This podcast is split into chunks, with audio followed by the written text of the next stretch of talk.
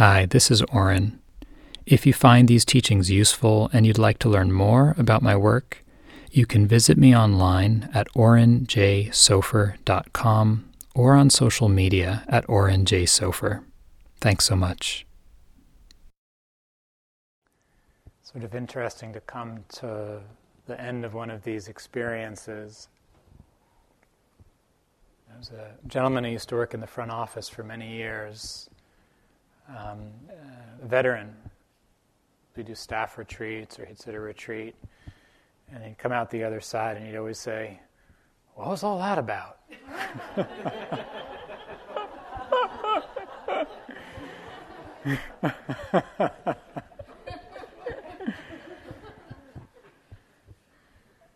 So uh, that's kind of what I want to talk about tonight.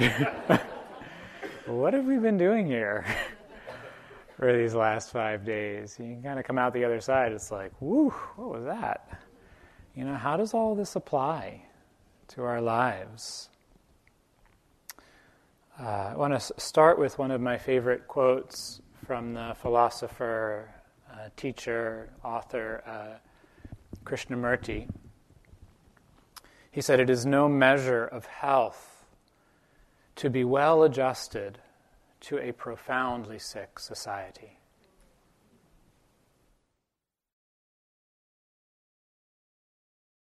So these practices we're doing here, metta, karuna, mudita, upekkha, these, are, these aren't magical thinking.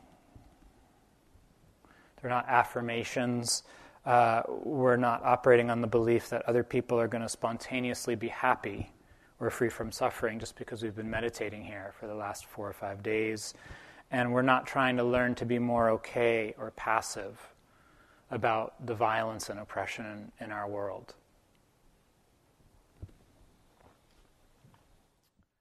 I, I want to read a, a, a, quote to you from uh, Thich Nhat Hanh from his book Being Peace.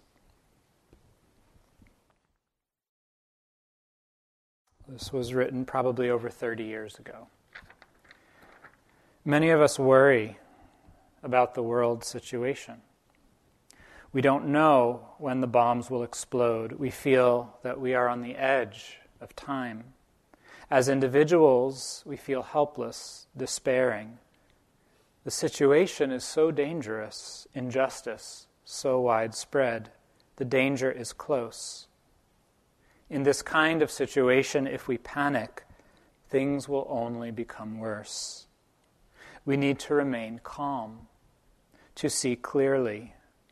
Meditation is to be aware and to try to help. I like to use the example of a small boat crossing the Gulf of Siam. In Vietnam, there are many people who are called boat people who leave the country in small boats. Often these boats are caught in rough seas or storms. The people may panic and the boat can sink.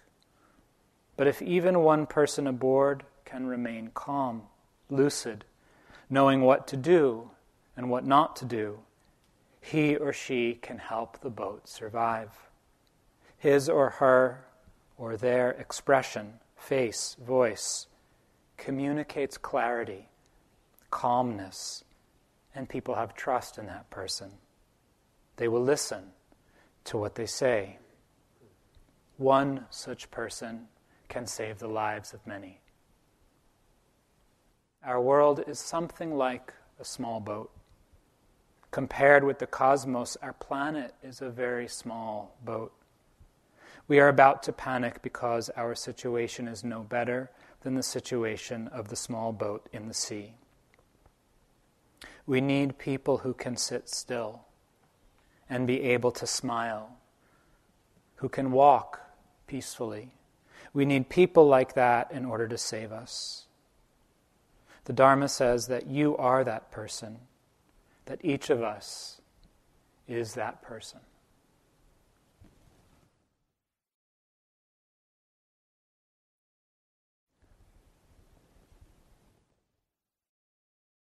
I'd like to talk about how we take our practice, this practice we've been doing on retreat, out into the world, and how it applies to our life uh, in three ways. looking at it as a practice of cultivating resilience.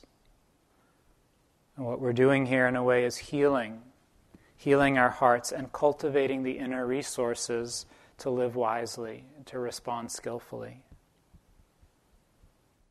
I want to talk about equanimity as uh, this is the second, so resilience, and the second, equanimity as a kind of maturing of our hearts and in the development of wisdom. And the role that equanimity plays in responding, responding to what's happening in our world today.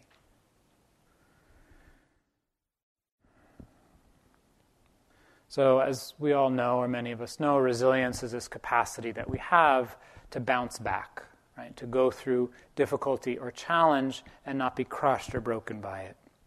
A lot of what we've been doing here can be understood as strengthening the heart and cultivating the capacity to be with discomfort, with pain, with fear, with intensity, without shutting down, without numbing out, turning away without panicking. When we're in a crisis, when we're surrounded by suffering, we need some inner resources to draw on. So we step out of the world, we step out of the insanity, the distraction, the demands, the pressure, and clear some space to start to fill our own cup so that we actually have some resources, so that we have a more stable base from which to meet all of the difficulties. And so we're learning how to access these qualities of kindness and compassion and joy and balance when times are tough. Right? Because it's easy to be kind when everything's going well. It's easy to have compassion for our loved ones. It's when we're tired, when we're triggered or stressed or irritated, that's when we really need to learn how to find kindness, how to remember compassion, how to not lose perspective. So the Trappist uh, monk, uh, mystic, and teacher Thomas Merton wrote Prayer and love are learned in the hour when prayer has become impossible and the heart has turned to stone.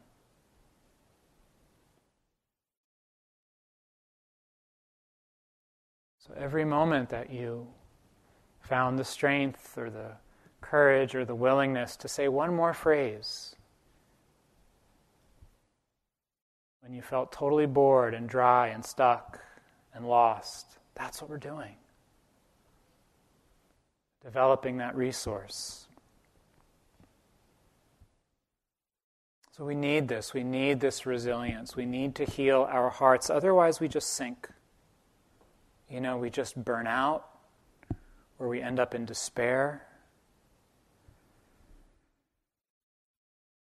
And metta provides some of that healing. So many of you practice mindfulness, you do insight meditation. So, mindfulness is this awareness that is free from distortion free from bias. And what mindfulness does, one of the things it does, is it allows us to see clearly without the filters of our past and our conditioning, and to start to tell the difference between reality, what's actually happening, and everything that we bring to the moment. And all of the stories we tell about who we are and what's possible and what's not possible.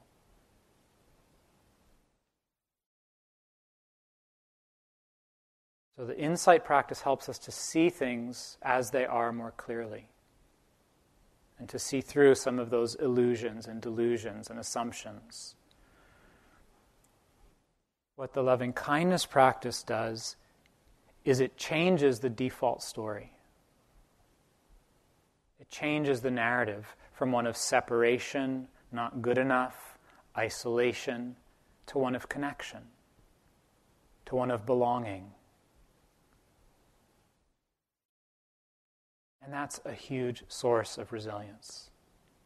When we can feel that connection inside, even when things are hard. So, this ability to stay steady, Yeah, to not get tossed about when there's upheaval or change or uncertainty. This is the fruit of practice. This is the quality of equanimity. So we've been using this image of the diamond, yeah, with metta at the bottom, compassion and mudita on the sides, and equanimity on the top. So the diamond is the heart. Someone asked, well, what about empathy? How does empathy fit in? Empathy is the whole thing. Empathy is the capacity of our heart to resonate, to feel. And depending on how that heart is oriented, it takes on a different flavor. Metta is empathy oriented towards the goodness of others. Compassion, it's oriented towards the suffering. Mudita, it's oriented towards the success, the happiness. Equanimity, it's oriented to the changing nature. So it sees clearly the nature of things. And so each of these Brahma Viharas is purified or balanced by equanimity. What does that mean? So we've been talking about the near enemy, this kind of the decoy, the near miss. It's almost the quality, but actually it's something different. So metta is this energy which connects. It misses the mark when it becomes what we translate as attachment. Okay, so in the Buddhist psychology, attachment, the word that we're translating is upadana, which means something like grasping. This is different than what Jema was talking about last night, the word attachment in psychology, which refers to healthy human bonding. That's not what we mean. We mean the energy of control. So when that kindness and that love becomes, I'll love you if, that's that energy of control. We forget the limits of our own influence and believe that we can control other people or that it's our job to make them happy. So equanimity balances the kindness by recognizing that, that distance. We each have our own path. It balances the, uh, the preferences of kindness. It says, I'll be nice to you, but not to you, and makes the kindness more unconditional, impartial. It's not about whether I like you or not, it's about how do I want to live. So I'm going to live with kindness because that's what I value. And uh, we have that, we develop the potential to see the good in everyone. So, compassion, this energy that embraces, that includes and responds. So, equanimity balances compassion, it keeps it from falling into sorrow, despair, overwhelm, burnout. Without equanimity, we fall into the trap of believing if only I were wise enough, if only I were skillful enough or strong enough, I could somehow heal them, make their choices for them, change their life. And we lose the bigger picture. We lose the understanding that we've each got our own journey. That we each have to make our own choices. And whether or not we learn is up to us, is not up to us, it's up to each individual. So compassion says, hold this tenderly. May it be may it ease, may it be better. And equanimity is the part that knows this isn't all of who you are. And it's not the end of the story, it's just what's happening now. It'll change, and it's not up to me. So, mudita, this energy that celebrates, that enjoys and appreciates the pleasure, the happiness, the success. Equanimity keeps it grounded from getting too high and kind of merry and elated and ungrounded. Because it knows we live in a dualistic universe and it's not all light and sweet, there's the other side. So, equanimity is the energy that widens, that allows and accepts. And it comes from wisdom, it comes from understanding the way things are. So, we have, we have perspective, and that perspective gives us balance. So when things aren't going the way we want, we remember and understand it's not up to me. And that this is just what's happening right now. Things will change. And ultimately, that we're not in control of the outcome.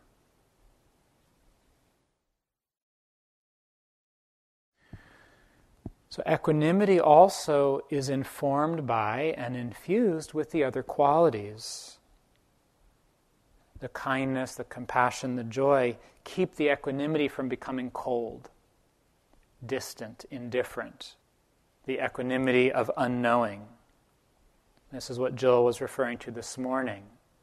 And I fell in the same trap early in my practice. It's this kind of someone described it to me, a friend, years later. They said, You had this controlled peacefulness. Right? There's a sense of rigidity or tightness because I'm not feeling anything and everything's peaceful and everything's okay. That's not equanimity. Right? That's more of that control energy. So equanimity needs the warmth, the flexibility of metta and karuna and mudita to, to, to stay connected. So, again, as Jill said this morning, literally, upekkha, the word in Pali for equanimity, means something like looking over or looking upon. Sharon defines equanimity as balance that's born of wisdom. The, the operative metaphor here is perspective, space. So it's looking over rather than overlooking. It's not that cold distance, but that sense of perspective. And this doesn't mean that we somehow magically are able to keep the joy and the sorrow in our lives perfectly in balance. That's not what we mean by equanimity. Jill said it this morning. She said it means that we are equally open to both joy and sorrow. You see the difference? The heart is available to life rather than our default, which is to pick and choose to waste our energy trying to control things, to chase after the pleasure and try to hold on to it, to run away from and avoid the pain. When we let those forces run our life, we end up living in a really narrow space. And we burn up a lot of energy because it's just not possible. So, equanimity is the quality that allows us to see the whole range of joy and sorrow, the ups and downs, and stay balanced, stay even minded in the face of it all.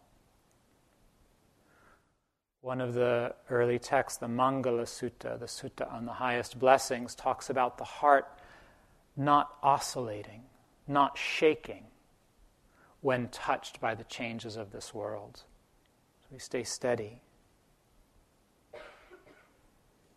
And you can imagine if you've ever been in a rowboat or a canoe, like that little boat that Thay was talking about, what it takes to stay steady in the waves and the changes. Right? There's this kind of somatic poise that's needed to keep from tipping over. And we all have moments. We all know this quality. For me, they were often in nature on a, on a hike on a hike and you get to a view or a lookout. And all of a sudden you just get that perspective on your life. It's like everything's just the way it is.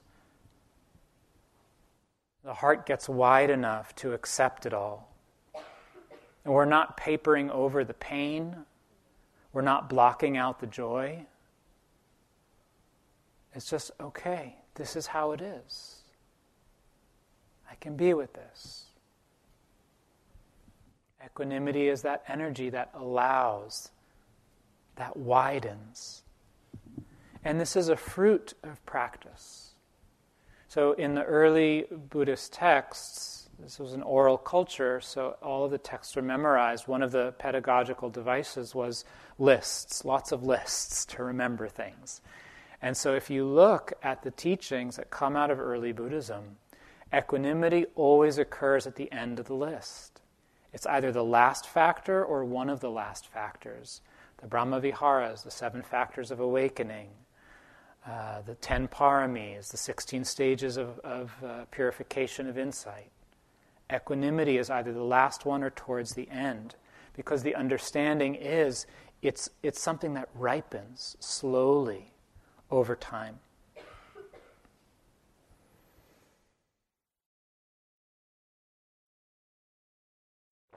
So, this equanimity itself is a kind of resilience. That ability to have a wider space in our heart to live in. What that does is it, it gives us the capacity to act from a place of balance and clarity rather than fear, panic, reactivity, or habit. And that only comes when we're able to allow the heart to open beyond the confines of our preferences. That narrow sense of the circumstances under which I feel comfortable. How do we move beyond the confines of our preferences? Well, we got to feel uncomfortable, right? That's how we learn. You know, it's it's uh, it's quite a journey for me as a hetero white male to sit up here and teach and learn, you know, and get feedback. And a couple of you have given me feedback, and I'm so grateful. You know, for the discomfort, because that's how we grow. That's how we learn. So, where does equanimity come from? How does it mature? How does it grow? So, this is the second way I want to talk about bringing our, our practice from retreat into our life. That equanimity is a kind of maturing of the heart that comes from developing wisdom. So, we've talked about these Brahma Viharas as different ways of seeing, right? Metta is seeing the good.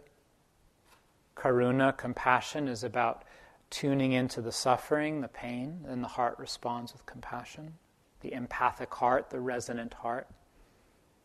Mudita, appreciative joy, sees the success and the happiness, and then the empathic heart responds by rejoicing and celebrating. So equanimity sees and attunes to change. It sees the changing nature of things. It sees the ups and downs of life without getting tossed around. The Sharon tells this lovely story that really, for me, captures captures this in, in a very light way. She says, "So you know, as a grand grandparent at the park with the grandchild, and the grandchild's playing in the sandbox with the shovels and the buckets, and the shovel breaks, right? And the child comes over to the grandparent crying, My shovel broke, my shovel broke, right? So what do you do? You don't get down on your knees and start wailing, right? Like, oh my God, the shovel broke, right? It's, it's going to freak the kid out. This is not helpful. This is the near enemy of compassion, falling into sorrow, right? We also don't say, get over it, kid, it's just a shovel, right? That's either indifference or cruelty, depending on the tone. No. You know, the grandparent says, Yeah, it's all right. Shovels break. Right? Shovels break. Because you've been there. you've broken your favorite mug, and you've gotten in a car accident, and you've stained your favorite blouse. And it's like, that's life. Things break. It's a small example, but that's the wisdom of equanimity. It comes from having lived through things. But it doesn't just happen on its own. We actually have to be present. We have to be paying attention, and the heart has to be available to feel what's happening for the learning to occur, for the maturing to happen. So I was talking with someone earlier today about this, and the analogy that I like to use is it's like driving somewhere. So if you're driving somewhere new and you're sitting in the passenger seat, versus if you're driving somewhere new and you're sitting in the driver's seat, in which role is it more likely that you'll remember how you got there? If you're driving, you need to pay attention. It's more likely you're going to remember how you got there and have learned the route. When you're in the passenger seat, you can be talking, flipping the radio, playing with your phone, looking out the window. You don't have to pay attention. So you're not going to learn. You're not going to gain the information and the knowledge and the understanding of how you got from point A to point B. So, this practice means that we are inhabiting our lives more fully. We're in the driver's seat, paying attention to and feeling what's happening. That's how the heart learns.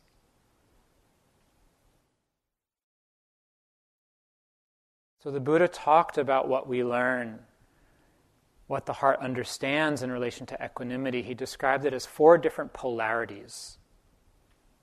He said, this, Our life is, a, is just these four pairs just cycling through. He called them the worldly winds, the loka dhamma. So these are pleasure and pain, praise and blame, gain and loss, fame and shame.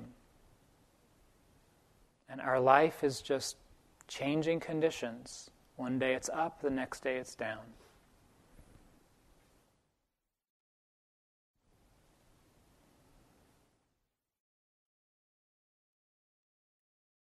This is from the Buddha. He said, They blame those who remain silent. They blame those who speak much. They blame those who speak in moderation. There is none in this world who is not blamed. This is the nature of things. So when we don't understand this, when we don't remember this, when the pleasure and the gain and the fame or the praise comes, the mind becomes obsessed. We get attracted to it and obsessed with it and fixated on it. And we see the results of this the willingness to exploit, to dominate, to try to extract every last ounce of resources or profit from the planet, from communities. Based on what? Power, money, fame, gain, pleasure, praise, these worldly winds that just keep changing.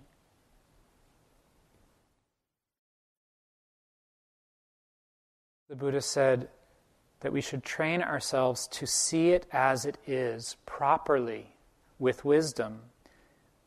This gain, this praise, this fame, this pleasure is impermanent, fragile, subject to change.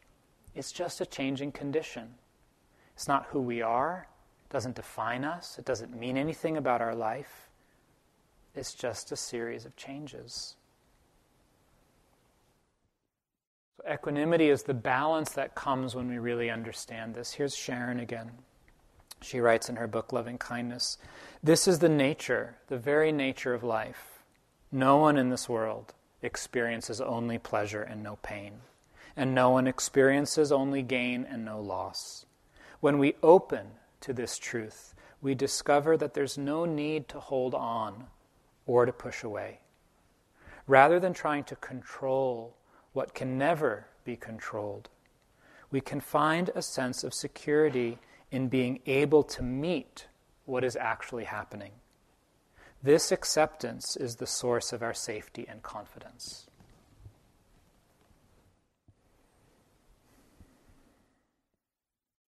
This is the nature of life, right?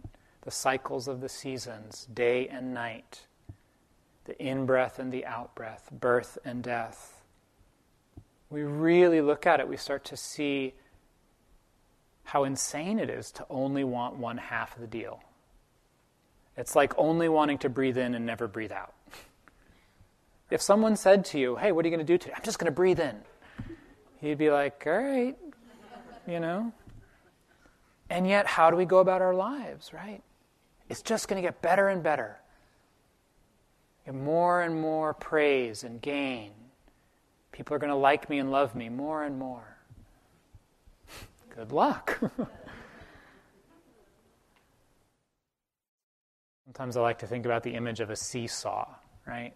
When we were kids when we ride the seesaw in the park. Like it didn't come as a shock when you go down. Right? You, you get it, like that's what this does. right? And if you were really smart, you kind of kept your legs out in case your partner jumped off, that you didn't go, mm. you know, you know, like anything's possible here. So I want to tell you a couple of other stories of equanimity in action, just in small ways, this understanding of the changing nature. This one is from Michele McDonald, one of our teachers, Jill, Jill mentioned. So, um, down in Southern California in Joshua Tree, there's a big retreat center, and uh, they have an insight meditation retreat every year. It's been happening for many, many years. Large, large retreat, like over I don't know, 120 people. And uh, so this one retreat, this is like back in the 80s, you know. So just like here, where we have the coat room, but it's it's Southern California, so it's outside. Everyone puts their shoes, you know, all their slippers and sandals and shoes outside. So one day, everyone comes out of the teaching all the shoes are gone. and there was this one monk on retreat. And Michelle said that, so, you know, people are like super agitated, like, where shoes? You know, this one monk who's on the retreat comes out, he looks around, oh, no shoes. And he just kept walking. it's just like gain and loss. Like, you know, sometimes your shoes are there, sometimes they're gone.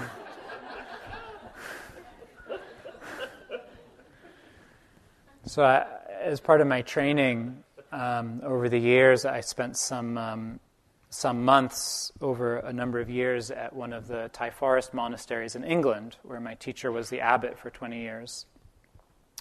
And um, some of you who know me or have practiced with me before know I've, I've had various uh, kinds of adventures with, with my health over the years.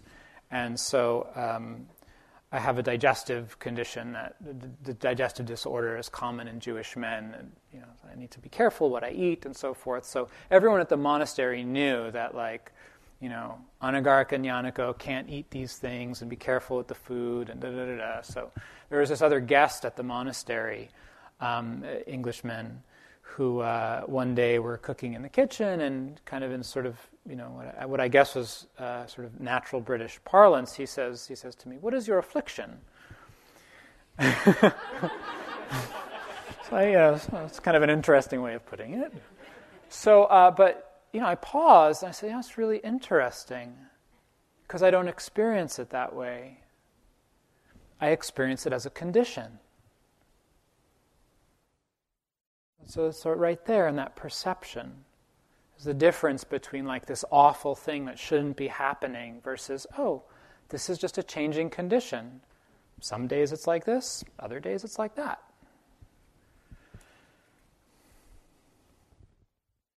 Another way that equanimity manifests in our lives is as non reactivity. So, not taking things personally, and also not taking the bait in conversations and relationships when people say or do something that might be a little stimulating or triggering, even if we have a reaction, to not let that determine how we relate. This is from um, a book by John Powell called Why Am I Afraid to Tell You Who I Am? So he writes The fully human person is an actor not a reactor. There is a syndicated columnist, Sydney Harris, who tells the story of being accompanied by his friend to a newsstand. The friend greeted the newsman very courteously, but in return received gruff and discourteous service. Accepting the newspaper that was shoved rudely in his direction, the friend of Harris politely smiled and wished the newsman a nice weekend. As the two friends walked away down the street, the columnist asked him, does he always treat you so rudely? Yeah, unfortunately, he does. And are you always so polite and friendly to him? Yeah, I am. Why are you so nice to him when he's so unfriendly to you? Because I don't want him to decide how I'm going to act.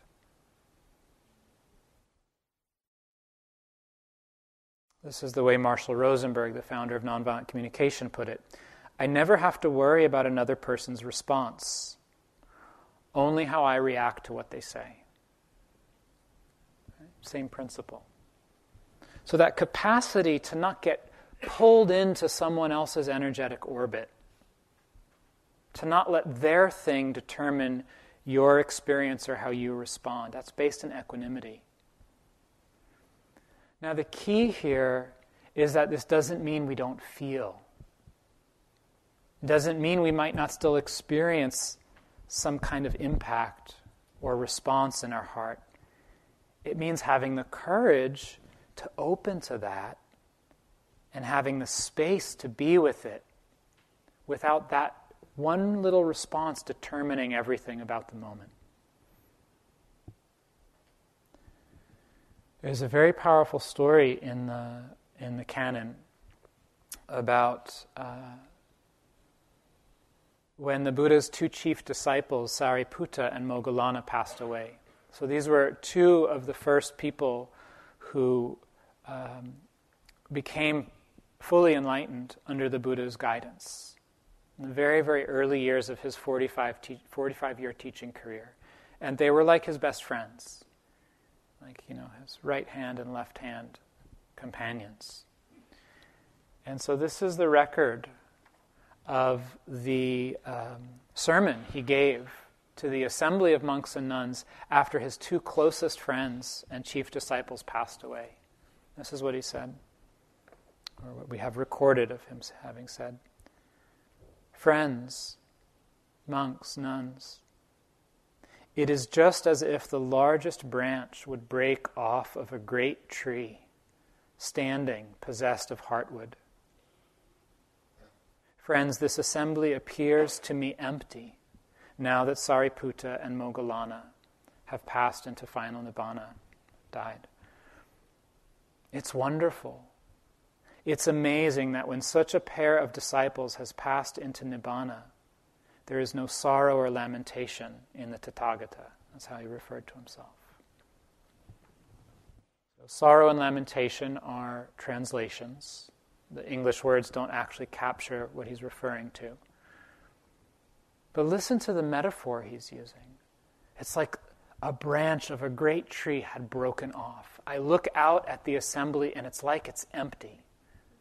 Clearly, there's loss. He's clearly feeling something.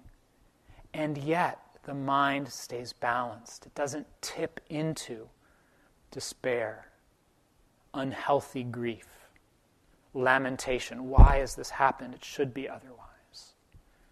So, equanimity doesn't mean we don't feel things, it means we have the space to be with it. So, Jill earlier this morning uh, brought forth this image that's, that we get from the text of a mountain, like an unmoving mountain. That can sometimes have this connotation, right, of sort of stoic and not feeling anything. So I wanted to offer a few other images so we have that image of the boat that Thay offers, right? Staying balanced in the boat. You can think of the image of someone surfing. There is this poise, it's very dynamic. Or if you've ever seen someone walking on a slack line, you know what that is? It's like a tightrope, a little bit thicker, tied between two trees. And if you tense up, you can't balance. You have to relax and allow the whole body to move with the changes. So, equanimity is this dynamic poise, it's responsive. It's actually that we're always out of balance a little bit. Balance isn't a thing, it's not a fixed state. It's always changing, it's always shifting.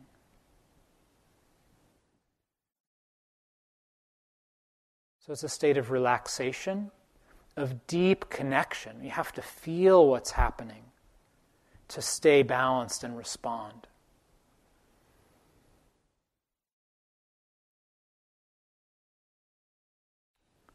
And as I've been saying, this, this spaciousness comes from having perspective, from not losing the bigger picture. So, Nakaway a couple of nights ago had that image of the blue dot, the earth as a blue dot, keeping perspective on our life. This is uh, from a theoretical physicist and cosmologist, a colleague of, of ours, a colleague and friend of ours, uh, shared this with me. Lawrence Krauss, so he writes The amazing thing is that every atom in your body came from a star that exploded. And the atoms in your left hand probably came from a different star than those in your right. It really is the most poetic thing about physics. We're all stardust. You couldn't be here if stars hadn't exploded because the elements, the carbon, nitrogen, oxygen, iron, all the things that matter for evolution, weren't created at the beginning of time. They were created in the nuclear furnaces of stars. And the only way they could get into your body is if those stars were kind enough to explode.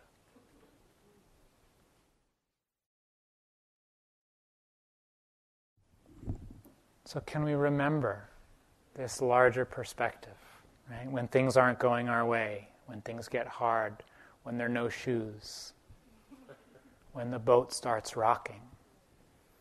Can we remember the mystery when we're faced with the tragedy?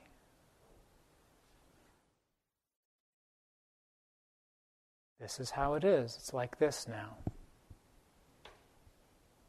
Acknowledge the truth, open to it, see it clearly without denial, and be that person that's able to stay calm on the stormy seas. So, this is how equanimity grows, how it matures, by going through the changes of our life and being willing to feel them, being willing to experience the pain, the heartbreak, the loss, and through that, finding the balance point. How do we find it? By losing it back and forth. So, the third way I'd like to, third thing I want to touch on is, is this sense of responding, how equanimity helps us respond. And I don't need to tell you that we're living through challenging times. Whether we're talking about fundamentalism, xenophobia, injustice, the breakdown of democracy, climate change, the question is how do we hold this? And what do we do? What can we do? So, for me, these practices we've been exploring this week of the Brahma Viharas and equanimity, they hold a key to healing and to being able to respond. Because it's too much. I don't know about you, but it's more than my heart can hold. A billion animals in Australia, lost in those fires. I just, the personality can't hold it, it's too big. So these Brahma Viharas are known as the immeasurables. They're boundless states because they take us beyond the, the limits of our heart, from the personal to the transpersonal. We need that connection with something larger than ourself to hold the immensity of what's happening, not to hold it, to open to it.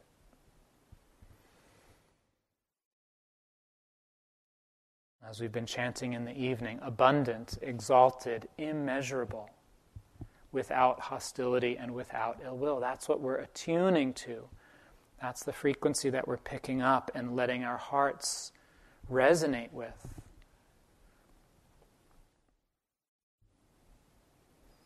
And we need all of them to be with what's happening. We need the balance of the joy and the sorrow, the kindness and the equanimity. If we only look at the bright side, then we don't act. If we only look at the pain and the dark side, the, problems, and we get cynical or we get paralyzed. We fall into despair. This is from Joanna Macy. we are called to not run from the discomfort and not run from the grief or the feelings of outrage or even fear. If we can be fearless, if we can be with our pain, it turns. It doesn't stay static. It only doesn't change if we refuse to look at it. But when we look at it, when we take it in our hands, when we can just be with it and keep breathing, then it turns. It turns to reveal its other face. And the other face of our pain for the world is our love for the world, our absolutely inseparable connectedness with life. And this is what we've been learning here how to open to the pain, how to learn to be with it, to hold it. And part of that journey, part of that learning, is having enough trust in this path, in our own hearts, and in the natural cycle of things to let the heart close when it's too much.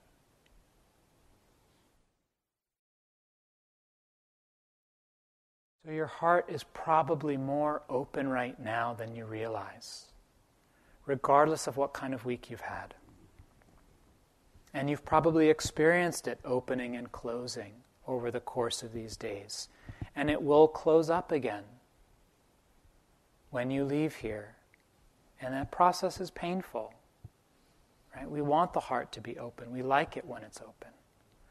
But remember, night and day, in breath, out breath.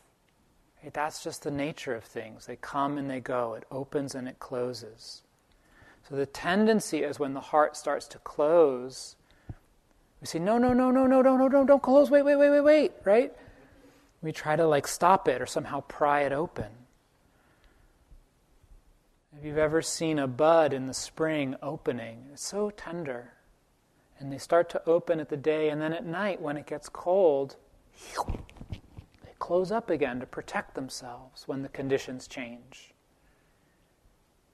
And if you start messing with those petals and trying to pry them open, that's not so good for the bud. The more we can trust our heart to close and let it do that, the more it will trust us to open and just keep going through those cycles. So, this wisdom of equanimity that sees the changes, that holds the perspective, that brings together all of these qualities, it also helps us to act, to respond. First and foremost, because we're not flipping out. We're not lost in the reactivity, so we can start to see more clearly. So, in the Buddhist psychology, this is kind of the last thing I want to share with you tonight action is broken down into three parts. Any action we take there's the intention, there's the skillfulness of the execution, and then there's the result. So the first two pieces are the things that we have some measure of influence over. We can become aware of our intentions and choose them more, more consciously we can bring all of our wisdom and experience and resources to bear on the execution and try to do it in the most skillful way possible. But what happens next, the results, that's not up to us. Because we don't control the context, there are too many variables. And yet, what do we do? We base the value of our actions on the results, and we judge ourselves this is from Thomas Merton again. Do not depend on the hope of results. You may have to face the fact that your work will be apparently worthless and may achieve no result at all or even results opposite to what you expect. As you get used to this idea, you start more and more to concentrate not on the results, but on the value, the rightness, the truth of what you do for itself.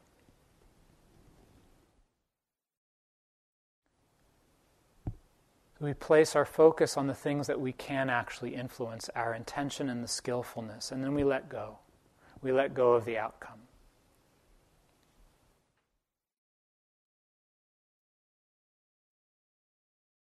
And it's equanimity that gives us the capacity to do that.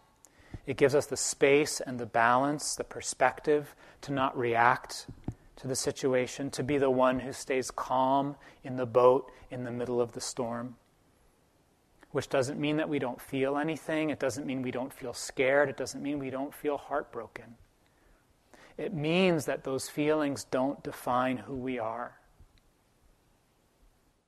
that they don't have to determine how we respond. Shovels break. It means that we have the poise to make a conscious choice.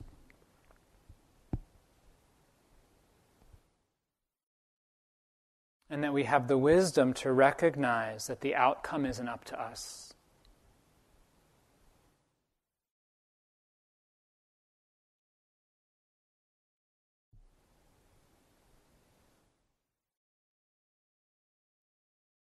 And it's when we recognize that that we really have the power and the courage to act.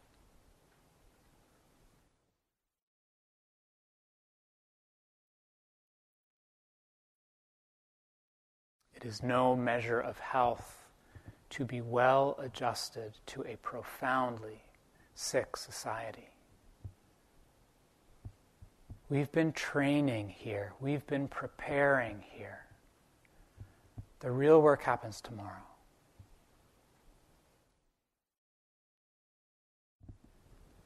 Thank you for your kind attention. Let's just sit quietly for a moment.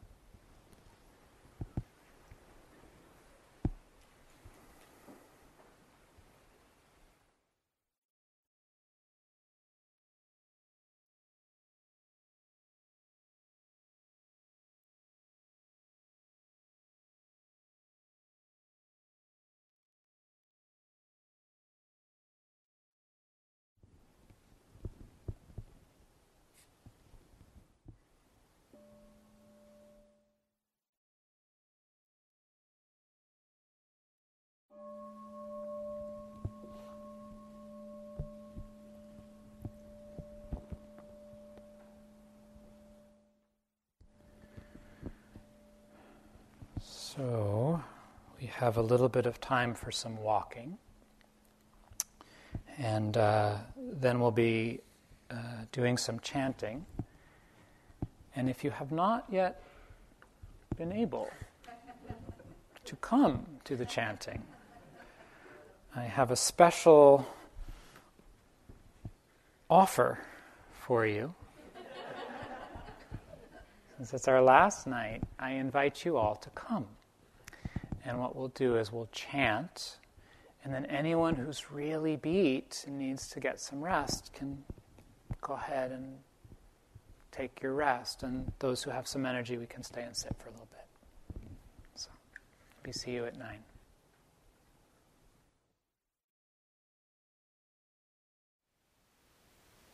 Thank you for listening. To learn how you can support the teachers and Dharma Seed, please visit dharma dharmaseed.org slash donate.